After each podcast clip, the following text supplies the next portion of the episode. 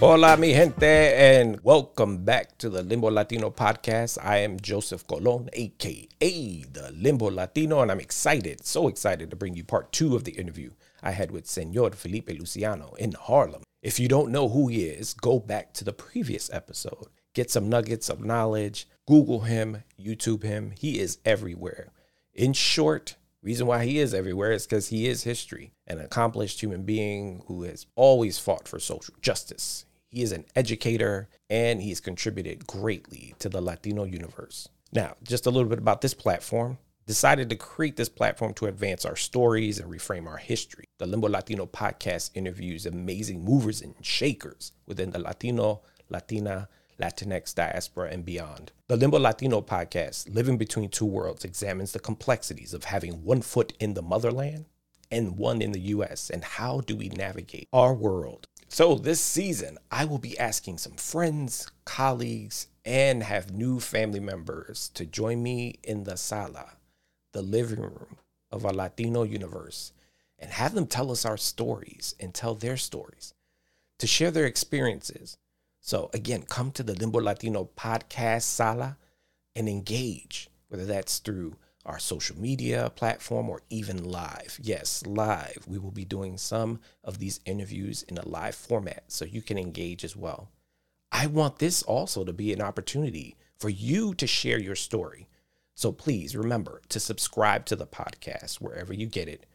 Rate it a five if you so inclined. And join us on social media and let's continue this conversation. Again, via Facebook, Instagram, and our YouTube channel, which has already popped off. And so we'll be putting and posting new videos and actually posting our unedited versions of our podcast interviews, their whole entirety, just for you to enjoy. So remember to support our podcast, the Limbo Latino Podcast, on all platforms. And without further ado, here is part two of my interview with the man, the myth, the legend, Felipe Luciano. And that was the last time I let her hit me. I was, let me see, how old was I? 14. And she went to swing. I grabbed her hand and said, Mommy, don't do that no more. She said, Are you possessed? Is, is the devil in you? I said, No, mommy, ain't no devil in me. I don't want you to hit me in my face anymore. I was in a gang, man. I was fighting big men. How you gonna let your mother hit you in the face like that? And I never went back to church after that. After Brownsville, we went to California again because she didn't want me in the gang. So we go to California again, end up in East Los, what we call East, uh, East Los Angeles heavy, heavy Mexican gang area. I had a ball. Remember, California's grass and trees. It may be guns and stuff, but you see, it's land, man. It's open. You love it. Had one or two fights there. The gang asked me to join. I said, look, man, my mother wants me to stay away from gangs. Uh, and I gave them the story. Here's what used to happen to me. They said, okay, you don't have to join us, brother, but if we ever have a fight with another uh, project, are you going to come and help us? I said, of course I would. This is my town too. This is my, this is my hood. So they let me stay, but they didn't understand the family thing. And remember, we're talking about California black folk. They're from the, the, the Delta area. They're from the Midwest. They didn't understand how Puerto Ricans feel about family. See, for us, family doesn't just mean your brother and sister. Family means anything that's connected to you by blood. So my cousin comes up there, diddy bopping, taking their girls away. They said, "Oh no, this boy got to go," and they ready to beat him up. I said, "Y'all can't beat him up." They said, "But he's messing with my girl." I said, "But he doesn't understand." They said, "But we've we've t- asked you to tell him." My cousin was a, a dandy. He used to put that stocking cap on his head. His ways would be symmetrical. Dixie Peach, you know what I'm saying? Jade East. He was into it. And I told him, man, you can't fool around with uh, this guy's, what was his name? Paul. Paul's uh, old, old lady. He said, man, fuck that dude. I said, no, no, no, brother. It's not the way we roll here. So Paul tried to kill him with a hatchet. And when I came out, I, I remember coming out in the backyard. I told Paul, why'd you try to? He said, I told you, man. I said, but that's my family. He said, I told you we protect your brother and your sister. That's your cousin. I said, but that's family. He said, I don't give a fuck. I said, no, neither do I. And I hit him. Man, what was that for? 10 people jumped me. My grandmother had to come. My old grandmother had to come because my mother got the Holy Ghost. My aunt started speaking in tongues. Thank you very much, Jesus, but it ain't helping me in this fight. And my grandmother got so mad, she says, all y'all got to go. So we came back to New York. I told my mother, leave me here with my grandmother. If I go back to New York, I'm it's not going to be good for me. At 14, my mother took us. She said, I can't raise these kids without you. At 14, we came back, and this time we ended up in Bushwick. Now, I don't, it was on Granite Street between Broadway and Bushwick Avenue. Brother, gangs like you wouldn't believe. Puerto Ricans, I mean, serious hitters. And within two years, I was busted for murder. Boy hit my brother, and I told him about the Puerto Rican code. He didn't get it, so we had to take him out. I didn't stab him. I was whipping his ass. I didn't stand, but I noticed one of the guys was doing these like long motions, and I did, I thought he was doing some karate stuff. He was stabbing him. So they busted me. Uh, seven of us. Five of them split, and two of us were busted. I stayed with the guy who stabbed him. They gave me five years. They gave um, him seven, and they gave another brother three. Um, of the five, of the seven of us who went to jail, four of them are dead. So jail literally saved my life. All of them got caught up in drugs or got caught up in some something. They all died. I know one of them today. Only one, Carl Riley, who's like the love of my life. Because he did time with me when he didn't have to. Um, the DA wanted three of us to do time, and my cousin didn't want to do the time. He was a baby and a punk. And he said, I'll do the time with you. Now imagine that kind of love, where a guy says, I'll do the time with you. So to this day, I love him, brother. He's very good with his hands. One of the best Aikido guys in this country. Boy, is super, super fly. The Japanese love him. Came out of jail and um, immediately got, got, caught up in uh, the Last Poets. I heard about this group. Um, and they picked me. I'll never forget it. It was the first black and Puerto Rican group we ever had. Some sister took, gave me an evaluation test and ran back out of the HARYOU-ACT, which is an anti-poverty program, and said, you are, you are brilliant.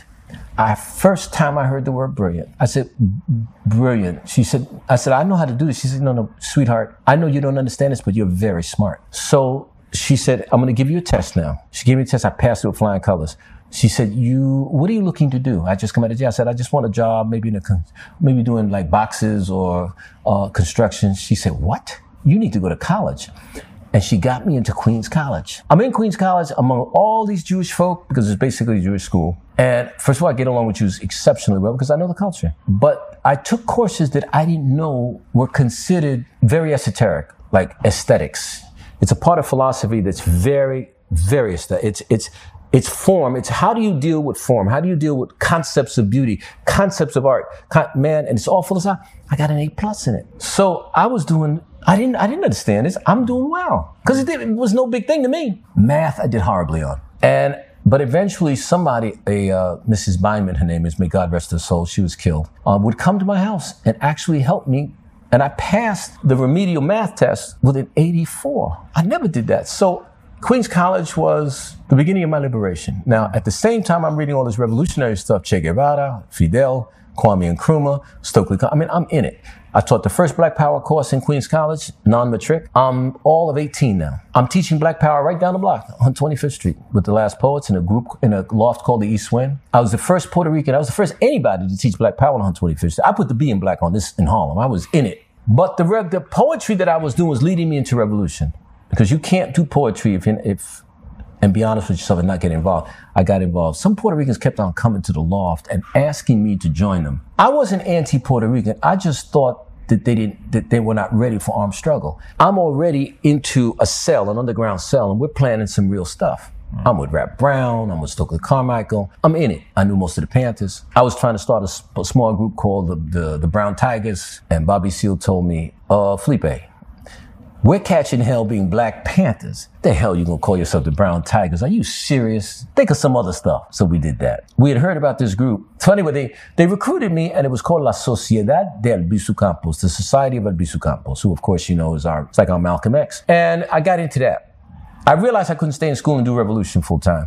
So I left school, left Queens College. The teachers went crazy. You could be a professor. You're so good. I was supposed to go to Cornell and I stayed I stayed uh, in New York. But the Young Lords put a whole nother patina on my life. Now, I didn't know it at the time, but they named me chairman. They elected me chairman because they said that I was aggressive and I wasn't afraid. They didn't know how scared I was. What it is, is when you come out of jail, you're afraid of nothing but God, baby. When you see, when you have to fight these cats inside, I mean, these boys are serious in jail. I mean, these are real warriors. So they noticed that I would talk to cops with no fear. They noticed that if, you know, I would have fights on the street with these guys who tried to rob our office and I whipped their ass. So they said, we're going to name him as chairman. Now, I didn't know at the time that the moment you become leader, the mark is on you. I didn't know that. So every time there was a fight, I was always the first one to lead it. I can't tell you how many broken bones I got. I went to the hospital for third or fourth time. And I remember a doctor saying, um, are you masochistic? And I didn't know what it meant. I mean, I knew what it meant, but I didn't know what it meant in terms of physical. He said, because you're coming here with a lot of broken bones. He said, Mr. Luciano,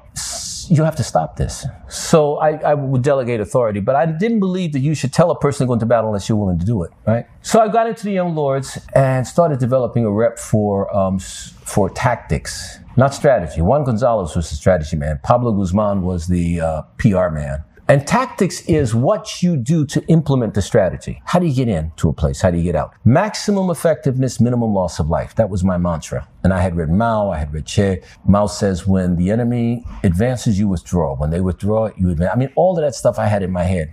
And I'm still pretty good at it. We didn't lose one young lord during the time I was chairman. We took over the People's Church. We took over church and started feeding kids breakfast programs. We took over a hospital. Lincoln Hospital was a huge um, ghetto hospital that killed a lot of people, man. It was horrible. We got them to change that house. We got them to knock it down. We had clothing drives. We had, um, we, we did, uh, we stole a TB truck because they weren't servicing our community and we brought it right in front of our door and the cops wouldn't even bother us. I think we were the best fighting unit in the country at the time. Uh, we had guns, but I didn't believe in bringing them out. That was the, the only difference between us and the Panthers. I didn't believe in rhetoric that was inflammatory and I didn't believe in showing your guns. The reason for that, I was raised with Sicilians. Sicilians believe less is more. If you're a member of the mob, why are you gonna drive a big old Cadillac unless you live in Long Island? Keep it on the DL, man. Keep it on the down low. Um, and they used to tell me, hey, Filippo, come over here. What are you running around with those moolies for? Be careful. Shut your mouth. Take it easy.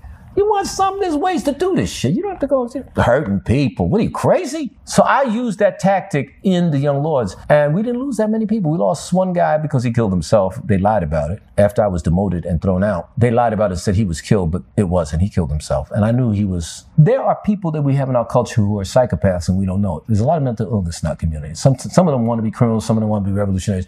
Can't trust them. Um, anyway, after that, I went into poetry full time. I became a radio announcer. After that, I went to NBC. I worked with WBLS, a very famous disc jockey. I don't know if your listeners, maybe their mothers don't know about him, Frankie Crocker. I um I uh, did the first Latin music program on Soul TV. It's called Shades of Soul. I had Tito Puente, Willie Colon, and Hector Lavoe when they were babies. I found out that NBC was looking for a reporter, and I called them, and I became the NBC reporter, Puerto Rico. Um, and won two Emmys, and that's how my life progressed. I just kept on media. I never learned it. Never, there was no formal schooling for it, but I knew how to do a story, and it's easy for me to talk to people, talk with them. So I got that. Um, long story short, my life has been nothing short of renaissance, man. You know, I love music. I play congas. I love Latin music. I love jazz, and I love poetry. I love art. Now that I'm retired from the news business. I'm retired from crime. Uh, not that I was into it that much, but I, I did like it. I don't know why people say that crime crime has an allure. It's a drug, and there's a lot of drugs in it. So imagine walking into a club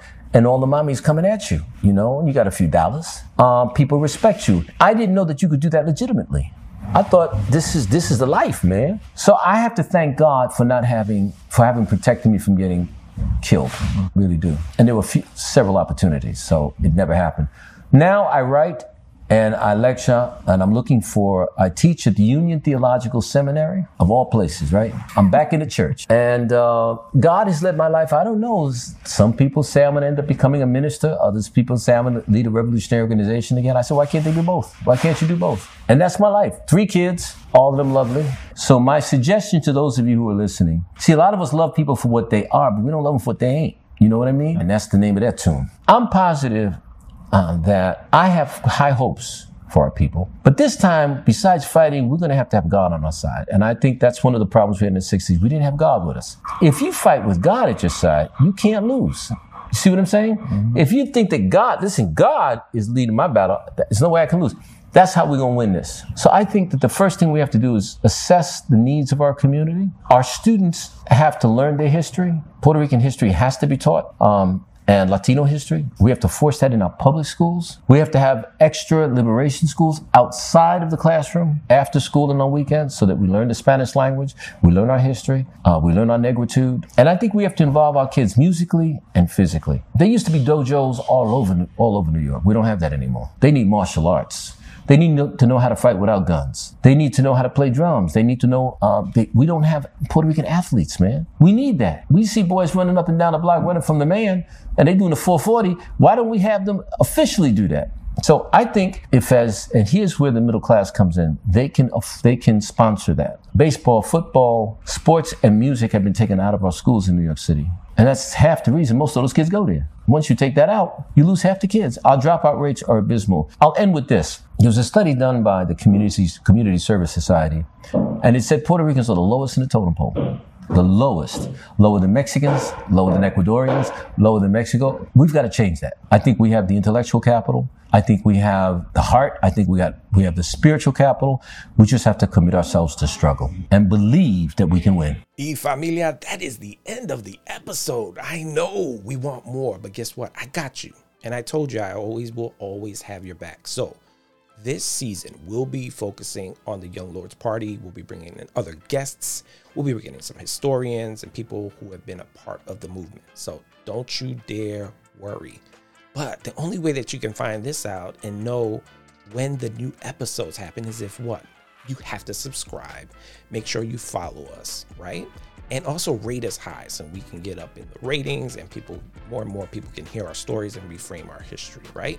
So, with that said, I also want to veer you over to our social media so that you all can engage as a community within your virtual sala and make sure that you engage and that you're always a part of the conversation to share your story.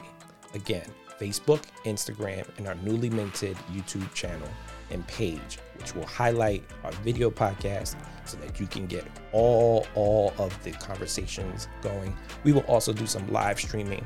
So be a part of the community. It's real easy. Just show up, continue to support us, and we will follow in suit. So thank you. Gracias por todo y te veo next time.